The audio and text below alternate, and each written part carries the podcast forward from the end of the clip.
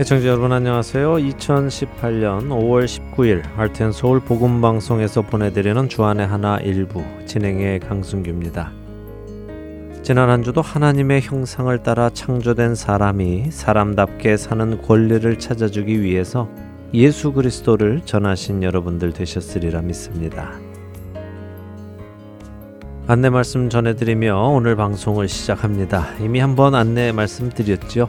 할텐 서울 복음 선교회 찬양팀 핸즈의 찬양 집회 소식입니다. 청취자 여러분들과 함께 얼굴을 대면하고 만나서 우리를 구원하시고 하나 되게 하시는 삼위일체의 하나님을 찬양하고 예배하며 은혜를 함께 나누는 핸즈 찬양팀의 찬양 집회가 이번에는 메릴랜드주 워싱턴 DC 인근의 이병구 목사님께서 신무하시는 워싱턴 제일장로교회에서 오는 6월 2일과 3일 이틀에 걸쳐 있습니다. 이 지역은 여러 주가 만나는 곳이라고 하더군요. 그래서 참 많은 애청자분들이 살고 계시는 것으로 알고 있는데요. 이번 기회에 여러분들 만나 뵙고 함께 주님 예배하며 서로에게 도전도 되고 또 은혜도 되는 시간 갖기를 원합니다. 워싱턴 제일장로교회는 1101 메이플 에비뉴 락빌시에 있습니다. 자세한 문의는 워싱턴 제일장로교회 전화번호 301-251-9898이나 할텐서울 복음방송 전화번호 602-866-8999로 해주시면 안내해 드리겠습니다. 그 아들을 주시기까지 우리를 사랑하신 하나님 아버지와 죽기까지 순종하심으로 우리를 구원하신 예수님을 깊이 예배하는 이번 집회에 워싱턴 DC와 볼티모어, 또 센터빌, 버지니아 등 인접한 곳에 살고 계시는 애청자 여러분들 한 분한 한 분을 초대합니다. 꼭 만나 뵙고 함께 예배 드리기 바랍니다. 첫 찬양 듣고 계속해서 말씀 나누겠습니다.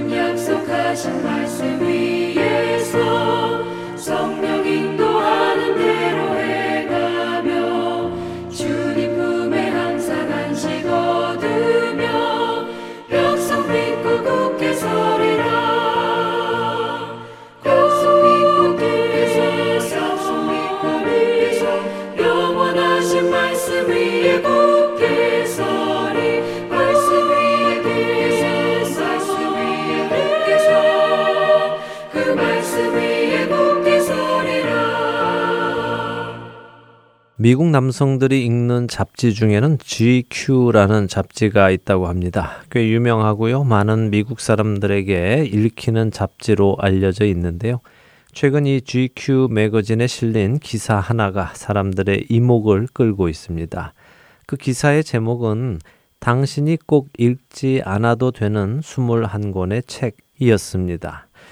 그 기사를 쓴 사람은 흔히 사람들에게 좋은 책으로 알려져 있는 책 중에는 사실 책이 담고 있는 가치보다 과대평가되어져서 별로 가치가 없음에도 불구하고 명서로 또 필독서로 인식되는 책들이 있는데 그 책들을 소개해 주겠다는 의도로 이 기사를 쓴 것입니다. 그의 주장에 따르면 책 내용이 별로임에도 불구하고 저자가 워낙 유명하여 책도 덩달아 유명세를 타기도 하고 자신들이 잘 이해하지 못함에도 불구하고 누군가 좋은 책이라고 하여서 하는 수 없이 동의하여 명서가 된 책들도 있다는 것입니다. 이런 주장을 펼치며 그가 명소로 지정되었지만 꼭 읽지 않아도 되는 책의 목록을 소개했는데요. 이 목록에는 제가 어려서 읽었던 해밍웨이의 노인과 바다나 마크 트웨인의 허클베리핀 같은 책도 있었습니다. 또 많은 사람들에게 사랑을 받아 영화로까지 제작된 반지의 제왕이라는 책도 포함이 되어 있었고요. 그 외에도 사람들이 많이 찾는 책들이 소개가 되어 있습니다. 그런데 이번에 그의 기사가 사람들의 이목을 끌게 한 데에는 그가 꼭 읽지 않아도 되는 책의 열두 번째 순서에 우리가 잘 알고 있는 책을 적어 놓았기 때문입니다. 그 책이 어떤 책인지 짐작이 가십니까? 그렇습니다. 그 기사는 성경책을 꼭 읽지 않아도 되는 책에 넣어 놓았습니다. 그리고 그 이유를 이렇게 설명했습니다. 성경은 반복적이고 자기 모순적이며 이기적이고 어리석고 때로는 악의적이다. 이 기사를 읽고 나서 저는 먼저 화가 났는데요. 하나님의 말씀인 성경을 자기 마음대로 평가하여서 읽지 않아도 된다고 주장하는 그 기사의 내용에 화가 난 것입니다. 하지만 동시에 그 내용을 그 사람이 마음으로 읽지 못하니 성경이 반복적이고 자기 모순적이며 이기적이고 어리석고 때로는 악하다고까지 평가를 하는구나 하는 안타까운 생각도 들었습니다.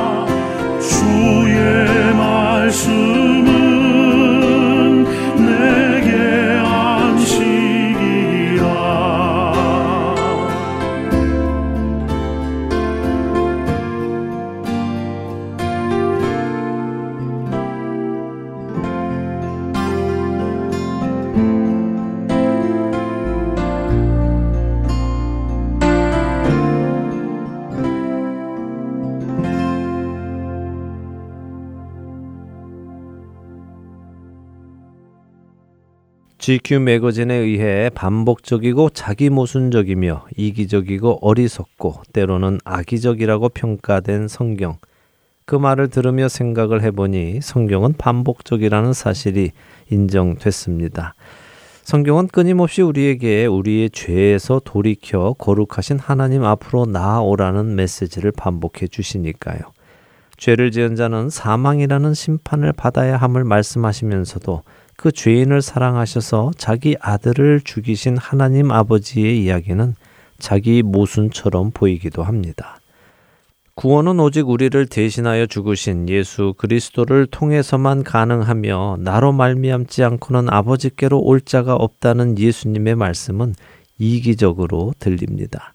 오른뺨을 치거든 왼편도 돌려 대라는 말씀은 어리석게 들리죠. 가나안 징벌을 할 때 남녀노소와 모든 가축까지도 진멸하라시는 하나님의 말씀은 악의적으로까지 들릴 수도 있습니다. 하지만 그 기사가 이러한 사실들을 나열했다고 해서 성경이 읽지 않아도 되는 책이 되는 것은 아닙니다. 성경이 반복적이라고 하여 자기 모순처럼 보인다 하여 이기적이고 어리석게 보인다 하고 때로는 악의적으로까지 보여진다 하더라도 그것은 성경을 마음으로 읽지 못하는 저자의 관점에서만 그런 것이지 그것이 성경을 읽지 않아도 되는 책으로 만드는 것은 아니라는 말씀입니다. 세상의 잣대로 성경을 보니 성경이 이해되지 않는 것은 당연한 것입니다. 그러나 우리는 하나님의 그 반복적인 이야기를 통하여 마음이 서서히 열리기 시작하였고 하나님의 그 자기 모순적인 사랑 앞에 굴복하게 되었습니다. 오직 예수 그리스도만이 진리이시며 생명이시며 길이신 것을 알기에 우리는 그 길을 따라가며 세상에서는 자신들의 필요를 채우기 위해 노력할 때 자신보다는 남을 위해 우리의 삶을 드리려는 어리석은 일을 하고 있지요. 또한 우리 안에 있는 죄를 완전히 진멸하기 위해 악착같이 또 피 흘리기까지 자기 죄와 싸워 나갑니다. GQ 매거진이 성경을 읽지 않아도 되는 이유로 든 것들이 사실 저에게는 성경을 읽게 된 이유들입니다.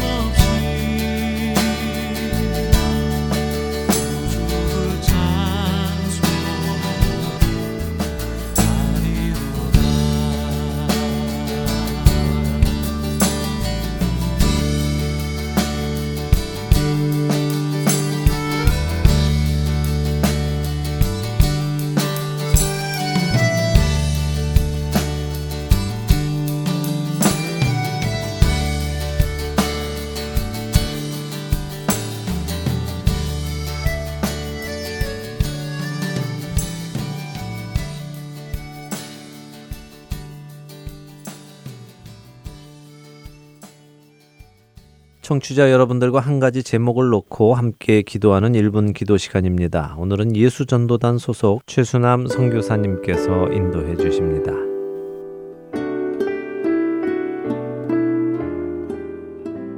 할트앤 서울 복음 방송 1분 기도 시간입니다. 저는 콜로라도 스프링스에 있는 예수전도단에서 사역하고 있는 최순환 목사입니다. 오늘 저희는 인구 9천만 명으로 22개 아랍 국가 중 가장 많은 인구를 가지고 있는 나라. 성경에서는 애굽으로 불리어지는 이집트를 위해서 함께 기도하겠습니다. 이집트의 복음이 전해진 것은 마가 복음의 저자 마가 요한의 순교를 통해서라고 합니다. 한때 인구의 50% 이상이 기독교인이었지만 7세기 아랍인들이 이슬람교를 전파한 이후 현재는 전체 인구 90% 이상이 순위파 무슬림이고 10%의 인구가 이집트 톡자 기독교인 콥트교를 믿고 있으며 소수의 개신교인들로 구성되어 있습니다. 특별히 지난 2011년 튀니지에서 시작된 아랍 민주화 혁명이 이집트에도 영향을 주어서 군부 정권이 무너지고 이슬람 형제단이 정권을 잡았다가 다시 쿠데타에 의해서 군부가 정권을 잡는 정치적으로 격동기를 겪고 있습니다. 많은 테러가 발생하면서 경제적으로 위기인 가운데 많은 사람들이 고통을 받고 있습니다. 하지만 지금 이집트의 많은 사람들의 마음이 가난해져 있고 그들에게는 복음이 필요합니다. 이집트가 복음으로 회복되어 모든 영역이 바로 세워지고 이집트의 다음 세대가 말씀으로 양육되어 땅끝까지 복음을 전할 수 있도록 기도해 주시기 바랍니다. 그리고 이집트에 있는 교회가 사역하시는 선교사님들이 고난 속에서도 오직 주님만을 의지하게 하시고 주의 약속대로 땅 끝까지 나아갈 수 있도록 기도해 주시기 바랍니다. 다 함께 기도하겠습니다.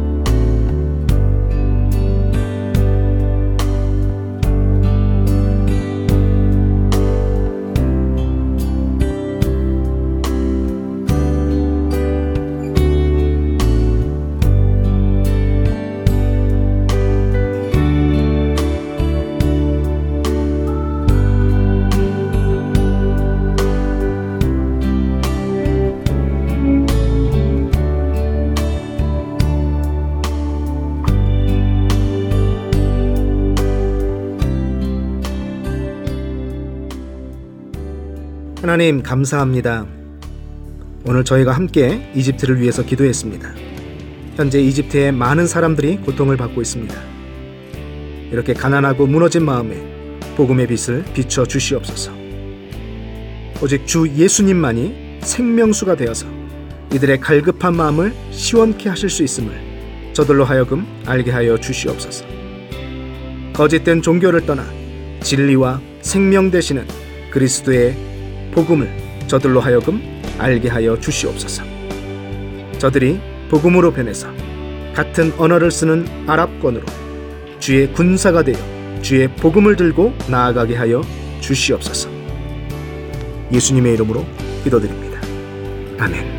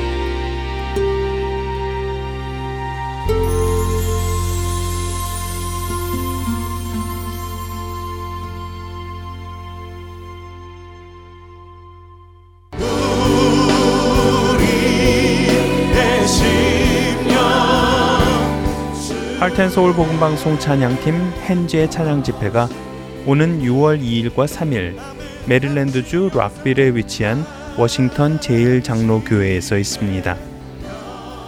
6월 2일 토요일 오후 6시에는 복음의 진보 그리고 3일 주일 오후 5시에는 능력의 찬양이라는 주제로 여러분을 만납니다. 위치는 1011 Maple Avenue 락빌시 메릴랜드 20851이며 자세한 문의는 워싱턴 제1장로교회 301-251-9898이나 Heart and Soul 복음방송 602-866-8999로 해주시면 되겠습니다. 워싱턴 DC와 볼티모어 인근에 계시는 청취자 여러분들과 모든 찬양을 받으시기에 합당하신 하나님을 찬양하고 예배하는 귀한 만남이 되기를 소망합니다.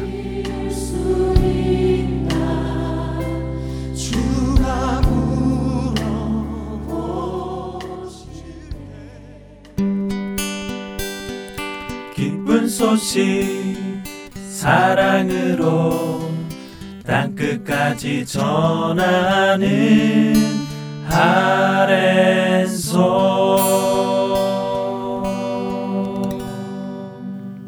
야곱을 이스라엘로 만들어 가시는 하나님을 만나는 시간입니다. 야곱의 하나님으로 이어드립니다.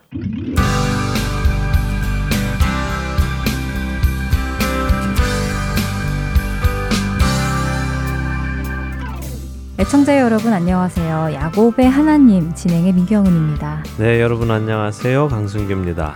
야곱의 하나님 지난 시간부터 본격적으로 야곱의 이야기를 보기 시작했습니다. 예, 그렇습니다. 그 유명한 아버지 이삭을 속여서 장자의 축복을 받으려는 장면의 시작이었죠. 네, 그런데 우리가 흔히 생각해 오던 것과는 조금 차이가 있었어요. 네. 우리는 흔히 이삭이 이제 곧 죽을 때가 되어서 축복을 해 주려고 했다고 생각을 했었는데 네. 이 일 이후에도 약 40년을 더 산다고 하셨죠? 네, 그렇습니다. 뭐 물론 이삭이 정말 자신이 곧 죽을지 혹은 앞으로 몇십 년을 더 살지는 정확히 알 수 없으니 그렇게 일을 벌렸을 수도 있지요. 어, 그러나 지난 시간에도 말씀드렸듯이요. 이삭이 정말 자신이 죽을 것이다라고 생각을 했다면 장남의 축복을 공식적인 자리에서 다시 말하면 모든 식구들이 있는 데서 했어야 하는 것이 정상이었습니다. 그 러게요. 비밀스럽게 에서에게만 내가 좋아하는 별미를 사냥해서 만들어 와라. 그러면 내가 먹고 너를 축복해 줄게. 이렇게 말하는 것에서 목적이 장자의 축복보다는 별미에 있었다고 생각이 들더라고요. 예, 맞습니다. 굳이 에서에게 화살통과 활을 가지고 들에 가서 나를 위하여 사냥하여라며 구체적인 요구를 하는 것을 보면요. 이삭이 어떤 특별한 요리가 먹고 싶었던 것 같습니다. 그래서 이런 일을 시작했는데 결국 이 일이 두 형제를 갈라놓게 되는 결과를 가지고 오게 된 것이죠. 마침 이삭의 아내 리브가가 이 사실을 엿듣고는 야곱을 에서로 분장시켜 대신 축복을 받게 하는데 야곱이 그런 어머니의 말을 듣고는 어머니 그것이 잘못입니다라고 말하는 것 대신에 그렇게 아버지를 속이다 들키면 어떻게 하냐며 망설이는 것을 보고 야곱도 비도덕적이었다는 생각이 들더라고요. 네, 그렇죠. 아버지를 속이는 일이 잘못되었기에 두려워하는 것이 아니라 들켜서 축복 대신 저주를 받을 것을 두려워했지요. 본질이 무엇인지 혼동한 것입니다. 어, 지난 시간에 말씀드렸지만요, 야곱은 장자의 명분을 형으로부터 샀습니다. 그것은 사실이죠. 형 에서가 그것을 인정하던 안 하던 간에 말입니다. 그래서 장자의 축복은 야곱의 것입니다. 그리고 하나님께서 이미 그것을 결정하셨고요. 하지만 문제는 그 축복을 자신의 힘을 이용해서 받으려 했다는 것입니다. 하나님의 일하심을 기다리지 못하고 스스로 얻으려 하는 그 행동이 결국 아직 하나님을 믿지 못하는 것을 보여주는 것이었죠. 이러한 그를 하나님께서 믿음의 조상으로 만들어 가시는 것을 우리는 볼 것이라고 말씀드렸습니다. 네, 늘 하시는 말씀이지만 믿음은 기다림이다 하는 말씀이 참 깊게 다가옵니다. 저부터도 믿음이 부족해서 기다리다가 마음이 흔들릴 때가 참 많아서요. 네, 처음부터 기다릴 수 있는 사람은 없습니다. 하나님을 알아가면서 믿음이 생기고 믿음이 생기면 그분의 신실하심을 믿고 기다릴 수 있지요. 자, 리브가는 에서의 옷을 야곱에게 입히고요. 털도 몸에 붙여서 에서처럼 야곱을 분장시켜 놓고는 자신이 별미를 만들어 이삭에게 가져다 주도록 합니다. 어, 이제 어떤 일이 일어나는가 보도록 하지요. 창세기 27장을 펴시고 18절에서 29절의 내용을 함께 보도록 하겠습니다. 어, 18절에 야곱이 이삭에게 가서 내 아버지요라고 부르니까 어떻게 됩니까? 글쎄요. 아무래도 목소리가 이상했는지 이삭이 내가 여기 있노라. 그런데 내 아들아, 너는 누구냐? 이렇게 묻네요. 네. 어, 에서의 목소리와 다르니까 그랬겠죠. 네가 누구냐 하고 물으니까 야곱이 자신이 맏아들 에서라고 거짓말을 합니다. 그러면서 아버지께서 명하신 대로 별미를 만들어 왔으니 드시고 마음껏 축복을 해 주세요라고 부탁을 하지요. 왠지 야곱이 급하게 서두르는 듯한 느낌이 있네요. 예, 잘 보셨습니다. 빨리 드시고 빨리 축복해 주세요 하는 듯 하지요. 예, 그러자 이삭이 20절에 어, 그 참 이상하다. 어떻게 이렇게 빨리 잡아와서 음식을 했니? 하고 또 묻습니다. 그러니까 야곱이 하나님의 이름을 들먹이면서 핑계를 대는데요. 뭐라고 합니까? 아버지 하나님 여호와께서 나로 순조롭게 만나게 하셨음이니이다라고 대답하네요. 어, 뭔가 좋지 않다는 느낌이 듭니다. 예, 좋지 않은 정도가 아니라 이것은 죄지요. 어, 어떻게 이렇게 빨리 잡았니? 라고 묻는 아버지에게 아버지의 하나님이 준비해 주셔서 빨리 잡았습니다. 라고 답을 하는데요. 이게 사실은 우리 안에 흔히 있을 수 있는 그런 죄입니다. 무슨 음. 말씀이냐 하면요. 우리가 어떤 일을 할 때요. 그것이 분명히 잘못된 것인 것을 알고 또 해서는 안 되는 것인 줄을 알면서도 내 마음에 또 욕심과 원함으로 인해서 그 일을 하게 되죠. 그러면서 누군가 왜 그런 일을 하십니까? 라고 물을 때 아, 하나님이 시키셨습니다. 혹은 하나님이 그렇게 하라고 말씀하셨습니다. 또 하나님이 그런 마음을 주셨습니다. 라고 하면서 질문하는 사람을 막아버리는 경우가 있습니다. 음. 이렇게 막는 이유는요, 자기 마음에 이미 알고 있는 것입니다. 내가 이렇게 하나님의 권위로 이 일을 한다고 대답하면 사람들이 더 이상 질문을 할 수 없다는 것을 말입니다. 네, 하나님이 하신다는데 뭘 따지느냐 하는 음, 것이군요. 예, 부끄럽지만 저도 여러 번 이런 경험이 있습니다.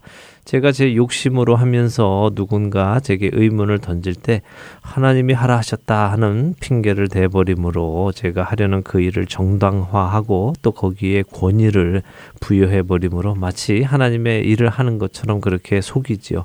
하지만 그 속에는 나의 욕심을 채우려는 죄를 많이 지어왔습니다. 아, 그리고 그 결과는 늘 죄의 열매를 먹으며 더 깊은 회개로 끝나지요. 어, 하지만 또 하나님의 은혜로 그런 잘못 속에서도 하나님을 더 의지하게 되기도 합니다. 오늘 야곱의 이야기도 같은 과정을 겪게 됩니다. 이렇게 자신의 욕심을 위해서 하나님의 이름을 팔아가며 일을 시작하지만 오랜 시간 하나님 앞에 바로 서는 과정을 시작하게 되는 것이죠. 아, 그렇게 보면 하나님의 은혜는 정말 끝이 없다는 생각이 듭니다. 하나님의 이름까지 팔아가며 거짓말을 했는데도 벌을 내리시기보다는 그 야곱을 깨닫게 하시고 세워 나가신다는 것이요. 네, 그것이 바로 측량할 수 없는 하나님의 은혜이죠. 자, 이렇게 하나님께서 사냥감을 쉽게 만나게 해 주셔서 금방 잡아왔습니다라고 거짓말을 하는 야곱의 음성이 이상했는지 21절에 이삭이 야곱에게 이리 가까이 와보라고 합니다. 네가 과연 내 아들 에서인지 좀 만져봐야겠다라고 하지요. 그리고는 22절에 어, 참 희한하다. 목소리는 야곱인데 손은 에서의 손이네 하면서 갸우뚱합니다. 그리고는 24절에 다시 한번 묻습니다. 네가 참 내 아들 에서냐라고요. 그러자 야곱이 뭐라 답을 합니까? 네, 24절을 보니까요. 아이고 저런.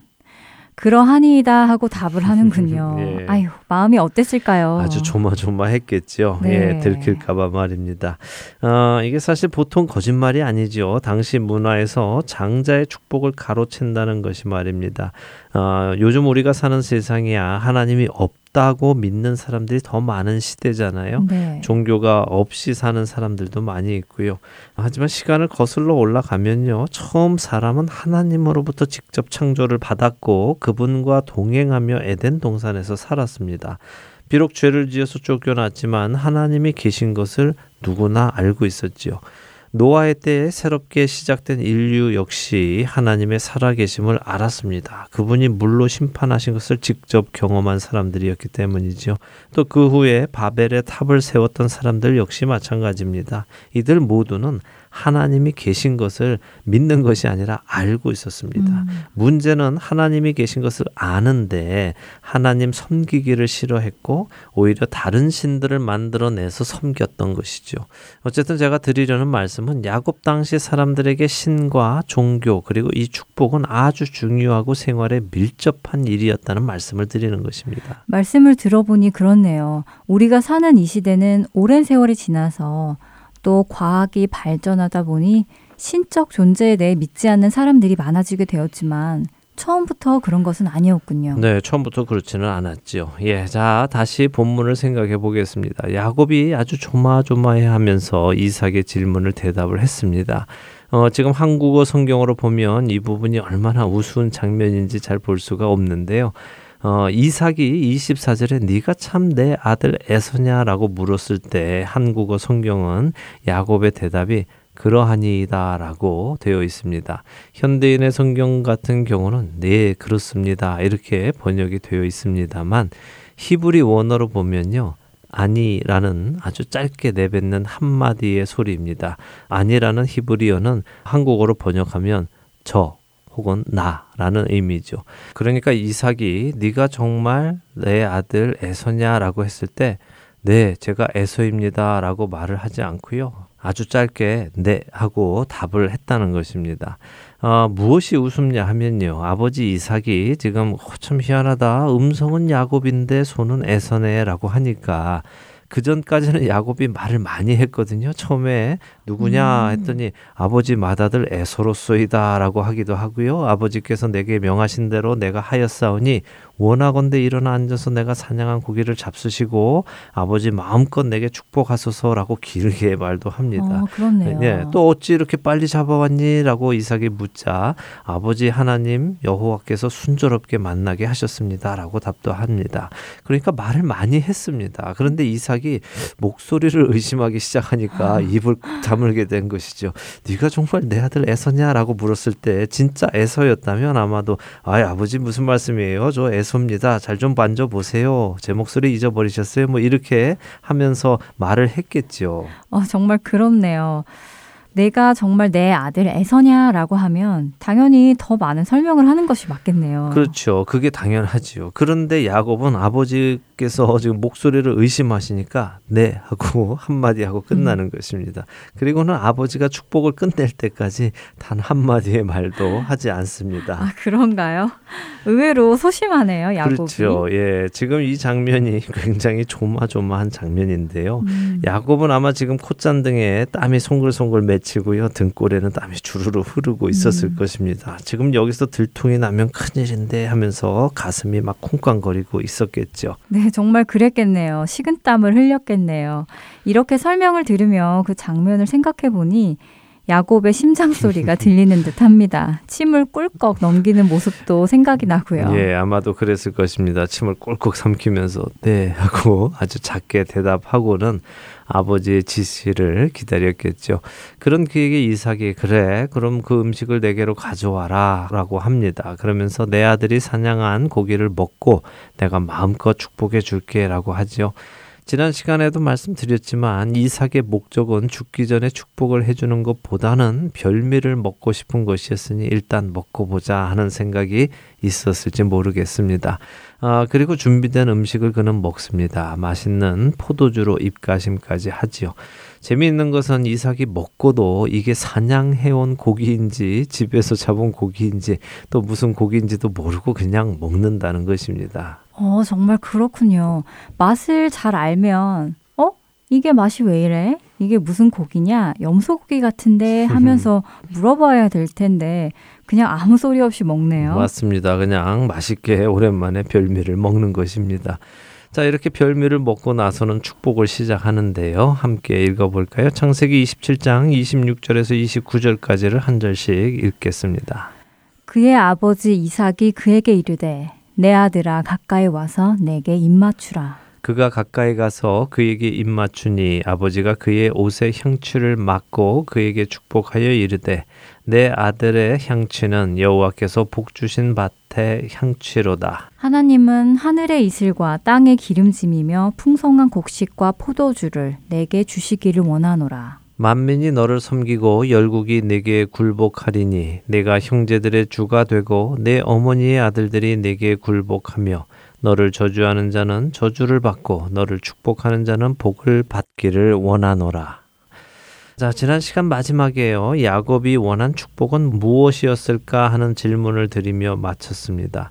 오늘 이삭의 입에서 나온 축복들을 볼 때요. 우리는 그들이 생각했던 축복이 무엇인지 알 수 있는데요.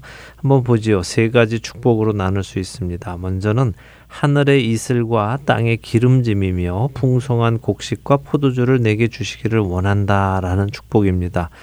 어, 쉽게 말하면 뭡니까? 풍요지요. 먹는 것 부족함 없이 풍요하도록 잘 살도록 축복했습니다. 아, 역시 먹는 것이 중요하군요. 네, 먹어야 살지요. 어, 자, 두 번째는 만민이 너를 섬기고 열국이 내게 굴복하리니 내가 형제들의 주가 되고 내 어머니의 아들들이 내게 굴복하며라는 축복인데요. 어, 이것은 정치적이면서도 또 군사적인 축복, 다시 말하면 힘에 대한 축복입니다. 잘 먹고 힘과 명예가 함께하라는 축복이군요. 예, 이 시대에 살고 있는 우리들이 구하는 축복과 별 차이가 없죠. 네. 예, 자, 세 번째 축복은 아브라함에게 주어졌던 축복 중 하나인데요. 너를 저주하는 자는 저주를 받고 너를 축복하는 자는 복을 받기 원한다 하는 축복입니다. 하나님께서 아브라함에게 해주신 그 축복이 이삭에게 전해졌을 테고요. 이삭에게 전해진 그 축복을 이삭이 지금 자기 맏아들 에서에게 해주는 것이죠. 이로 보면 이삭은 에서를 장남으로 생각하고 있고 에서를 통해 아브라함의 축복의 계보가 이어져 가야 한다고 생각했던 것으로 추측할 수 있습니다. 자, 말씀드린 대로 그들이 생각했던 축복과 우리가 요즘 생각하는 축복에는 큰 차이가 없습니다. 먹고 사는 걱정 없고 남들보다 위에 있어서 눌리지 않고 오히려 그들을 부리면서 살고 하나님의 전적인 보호 아래에서 나를 해할 자 없이 살아가는 것이 우리가 생각하는 복과 같습니다. 또 이삭도 그것을 복으로 생각했고요. 야곱도 마찬가지입니다. 조금 후에 보면은 큰아들 에서도 어, 마찬가지입니다. 그러나 과연 이것이 하나님께서 주시기 원했던 축복인가 우리는 정확하게 보아야 합니다. 지난 시간 나눈 대로 축복에 대한 우리의 이해가 하나님이 하신 말씀과 다르다면 문제이잖아요. 예, 문제죠. 지금 나열한 것들 풍요, 힘, 안전 이런 것들은 물론 축복입니다. 그런데 이것들을 받는 것이 목적인가 하는 생각 을 해 보아야 하는 것입니다. 창세기 12장에 가면 하나님께서 아브라함을 직접 축복하시는 장면이 나옵니다. 우리가 그 장면을 다시 한번 보면서 비교를 해보지요. 창세기 12장 2절과 3절입니다. 내가 너로 큰 민족을 이루고 내게 복을 주어 내 이름을 창대하게 하리니 너는 복이 될지라 너를 축복하는 자에게는 내가 복을 내리고 너를 저주하는 자에게는 내가 저주하리니 땅의 모든 족속이 너로 말미암아 복을 얻을 것이라 하신지라. 자, 지금 이삭이 야곱에게 해준 축복과 많이 비슷합니다. 큰 민족을 이루고 이름이 창대하게 되고 너를 축복하는 자가 축복받고 너를 저주하는 자는 저주를 받는다. 그렇네요. 큰 민족을 이루는 풍요와 이름이 창대해지는 힘, 그리고 아브라함을 지켜주시는 안전까지. 표현은 달라도 그 본질은 같네요. 네, 같습니다. 그런데 한 가지가 더 있지요. 네, 땅의 모든 족속이 너로 말미암아 복을 얻을 것이다 하신 말씀이군요. 바로 말씀하셨습니다. 땅의 모든 족속이 너로 말미암아 복을 얻을 것이다 하는 말씀의 의미는 무엇인지 우리가 이미 다 잘 알고 있습니다. 결국 아브라함을 통해 오는 구세주 예수 그리스도를 통해 땅의 모든 민족이 하나님께 복을 얻게 된다는 예언적인 말씀이시죠. 자, 그렇다면 인간을 향한 하나님의 궁극적인 목적은 무엇인가라는 것을 생각해 본다면 그것은 이 땅에서의 장수와 풍요, 안전이라기보다는 이 땅에서의 장수와 풍요 그리고 안전의 원형인 하나님 나라의 삶이라는 것이죠. 이 땅에서의 축복은 천국에서 우리가 받을 축복의 한 샘플이란 말입니다. 하나님은 그 샘플을 아브라함과 이삭과 야곱을 통해 우리에게 보여주시고 그 세상으로 인도하실 것을 우리로 알게 하시는 것이죠. 민경원 아나운서 화장품 사실 때 종종 샘플 받으시죠? 네, 받지요. 아주 요긴하겠습니다. 그 샘플 많이 받으시려고 하지요? 네, 많이 받아놓으려 합니다. 많이 받아놓으면 두고두고 쓸 수 있으니까요. 가능하면 받을 수 있을 때 많이 받아두려 하지요. 네, 뭐 충분히 이해합니다. 그런데 누군가 그 민경원 아나운서에게 그 화장품 샘플이 아니라 원본을 무제한으로 준다면 그 샘플을 받기 위해서 노력하시겠습니까? 아니요. 원본을 무제한으로 주는데 왜 샘플을 받으려고 노력을 하겠어요? 그렇죠. 원본이 무제한으로 주어졌는데도 샘플을 받으려고 노력하는 것은 욕심입니다. 그거는 탐심이죠. 네. 더 많이 가지려는 것 뿐입니다. 그런데 원본의 실체를 아는 사람, 그리고 또 원본을 가진 사람은 그 샘플을 받으려고 노력하지 않습니다. 무슨 말씀을 드리느냐 하면은 이 땅에서의 풍요와 안전과 또 힘은 저 세상에서 우리에게 주어질 것들의 샘플이라는 말씀을 드리는 것입니다. 이것을 우리가 깨닫는다면요, 우리는 그 원본을 바라보지 샘플을 바라보지 않을 것이라는 말씀입니다. 그리고 그 원본을 받으러 가는 그 길에 집중하며 살아갈 것이고요. 어, 샘플이 아니라 원본을 얻는다는 말씀이 다가오네요. 샘플이 아니라 원본을 바라보며 나아가는 우리가 되기를 바랍니다. 네, 아멘. 자, 어쨌든 이삭은 지금 자신 앞에 있는 사람이 에서인 줄 알고 장자의 축복을 해 주었습니다. 그러나 그의 의지와는 상관없이 그 축복은 야곱에게 간 것이죠. 여기서 우리는 중요한 진리 하나를 발견하게 되는데요. 그것은 하나님이 축복하시는 자가 축복 을 받는다는 것입니다. 그것을 사람이 어찌할 수 없다는 말씀이죠. 하나님은 야곱을 축복하시기로 하셨습니다. 그것을 이삭이 바꿀 수 없다는 말씀입니다. 훗날 이스라엘 백성이 출애굽해서 가나안 땅으로 갈 때에 발람 선지자가 이스라엘을 저주하려고 했지만요. 그의 입에선 저주가 나오지 않았습니다. 오히려 축복의 말이 그의 입에서 나왔지요. 자신은 저주하려고 했는데 축복하게 되었습니다. 이것은 강력한 하나님의 진리입니다. 축복은 하나님께로부터 오는 것이며 거기에는 실수가 없습니다. 하나님이 축복하시려는 자는 반드시 그 축복을 받게 되어 있습니다. 그렇게 우리는 기다릴 수 있다는 말씀을 다시 드릴 수 있는 것이죠. 어, 내 힘으로 얻으려 하지 말고 그분의 시간에 그분의 방법으로 받도록 기다리라는 말씀이지요. 네. 잘 알겠습니다. 그런데 때때로 하나님께서 내게 축복을 주시겠다고 하셨는지 모르는 경우도 있지 않을까요? 그것을 모르니까 스스로 얻으려고 하는 것 아닌지요. 어, 뭐 세상 사람들은 그것을 모르니까 스스로 얻으려고 하겠지요. 그러나 우리는 이미 복이신 예수 그리스도를 주로 모시고 복을 주시는 하나님을 아버지로 모시고 사는 사람들입니다. 우리 안에 그 믿음이 있다면 이미 그것은 우리가 복받은 사람들이라는 것을 증명해 주는 것이죠. 하나님이 창세기 12장에서 아브라함에게 축복하시며 하신 말씀 너로 말미암아 땅의 모든 족속이 복을 얻을 것이다라는 말씀이 이루어진 것을 우리는 알지 않습니까? 네. 그러니 걱정하지 마시고 그 복을 받을 것을 믿고 기다리며 이 땅에서 샘플을 쫓지 마시고요. 영원한 세상에서 받을 것들을 기대하고 소망하며 그날에 부끄러울 것 없이 주님 앞에 서도록 우리의 삶을 살아가는 것이 우리 하나님의 백성들이 할 일이라고 믿습니다. 네, 아멘입니다. 그렇게 변화되는 우리가 되기를 바랍니다. 야곱의 하나님, 오늘 이삭이 에서인 줄 알고 야곱에게 장자의 축복을 해주는 장면을 보았습니다. 네. 많은 것을 또 생각하게 되었네요. 하나님의 주권에 관한 우리의 믿음이 날로 자라나기를 소망해 보며 마쳐야 할 것 같습니다. 네, 한 주간도 평안하시기 바랍니다. 다음 주에 뵙겠습니다. 안녕히 계십시오. 안녕히 계세요.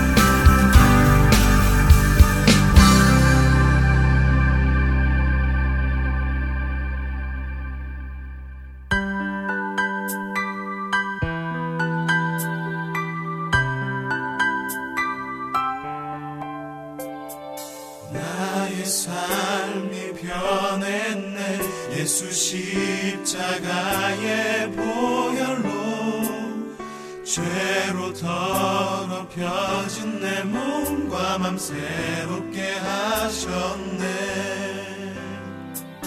내가 아직 어려서 넘어질 때도 있겠지만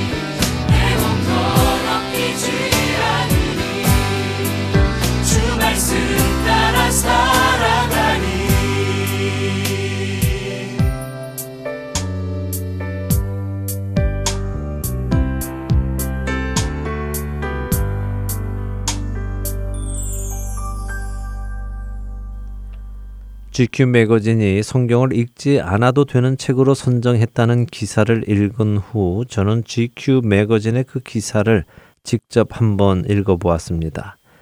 그런데 그 원본 기사에는 크리스찬 신문에서 보고한 내용 중에 빠진 것이 있더군요. 그 내용은 GQ의 편집장이 쓴 것인데요. 그것을 읽은 저는 부끄러웠습니다. GQ 편집장은 성경을 꼭 읽지 않아도 되는 책이라고 설명을 하며 이렇게 부연 설명을 해 놓았기 때문입니다. 성경은 그 말씀을 믿고 그 말씀대로 살아야 하는 사람들에 의해 굉장히 높이 평가되고 있다. 그러나 사실 성경을 그렇게 높이 평가하는 사람들의 대부분은 그 책을 읽지 않는다. 자신들이 그 책의 내용을 따라 살아가야 함에도 불구하고 말이다. 라고 말입니다. 결국 GQ 편집장의 내용을 정리하면 이런 말이 될 것입니다. 성경은 성도들에 의해 하나님의 말씀으로 높이 평가받고 있지만 정작 그 말씀을 기준으로 살아가야 하는 그 사람들에 의해서 읽혀지지는 않고 있다. 자신들도 읽지 않는 그 책을 우리가 읽어야 할 이유가 무엇인가? 읽지도 않는 책을 좋은 책이다라고 평가하는 것은 아무런 의미가 없다라고 말입니다. 저는 이 편집장의 이유를 듣고는 많이 부끄러워졌습니다. 그의 지적은 정확했기 때문이지요.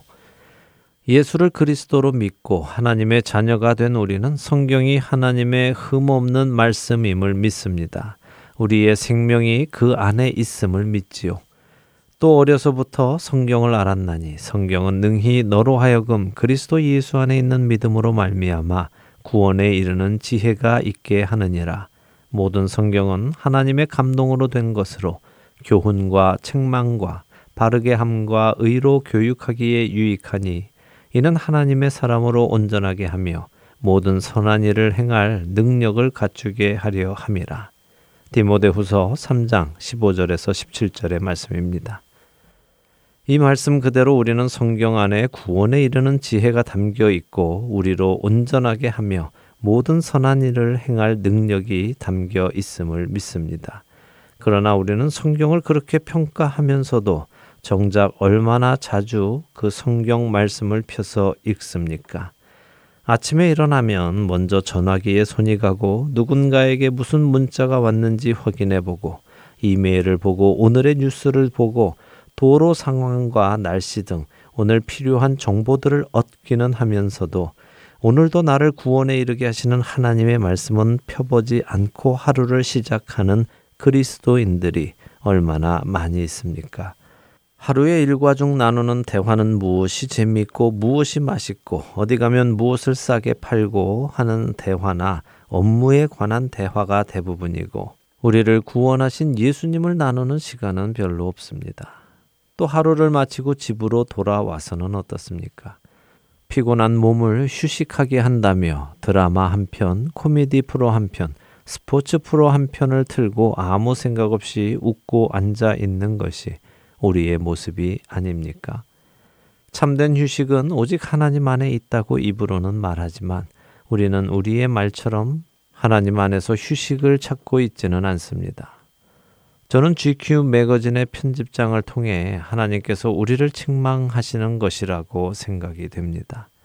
너희가 입으로는 성경이 나의 말이고 생명의 말이라고 하면서도 그 말을 읽지 않고 지키지 않으니 너희의 그 좋은 평가가 다 무슨 소용이냐라고 말씀하시는 것 같습니다. 사랑하는 할텐 서울 복음 방송 애청자 여러분, 우리가 하나님의 말씀이 담긴 성경을 멀리하니 세상이 그 하나님의 말씀을 멀리해도 된다고 발표했습니다. 이것은 그들의 잘못이 아니라 여러분과 저의 잘못입니다. 애청자 여러분, 하나님을 사랑하십니까? 그렇다면 그분의 말씀 안으로 들어가시기 바랍니다. 또 어려서부터 성경을 알았나니 성경은 능히 너로 하여금 그리스도 예수 안에 있는 믿음으로 말미암아 구원에 이르는 지혜가 있게 하느니라. 모든 성경은 하나님의 감동으로 된 것으로 교훈과 책망과 바르게 함과 의로 교육하기에 유익하니 이는 하나님의 사람으로 온전하게 하며 모든 선한 일을 행할 능력을 갖추게 하려 함이라. 디모데 후서의 이 말씀을 기억하고 그 말씀을 따라 살아가는 우리가 되어서 세상도 우리를 쫓아 성경의 말씀을 읽게 하는 통로가 되시는 저와 애청자 여러분이 되시기를 소망하며 오늘 주안의 하나 일부 여기에서 마치도록 하겠습니다. 함께 해주신 여러분들께 감사드립니다. 저는 다음 주 이 시간 다시 찾아뵙겠습니다. 지금까지 구성과 진행의 강승기였습니다. 애청자 여러분 안녕히 계십시오.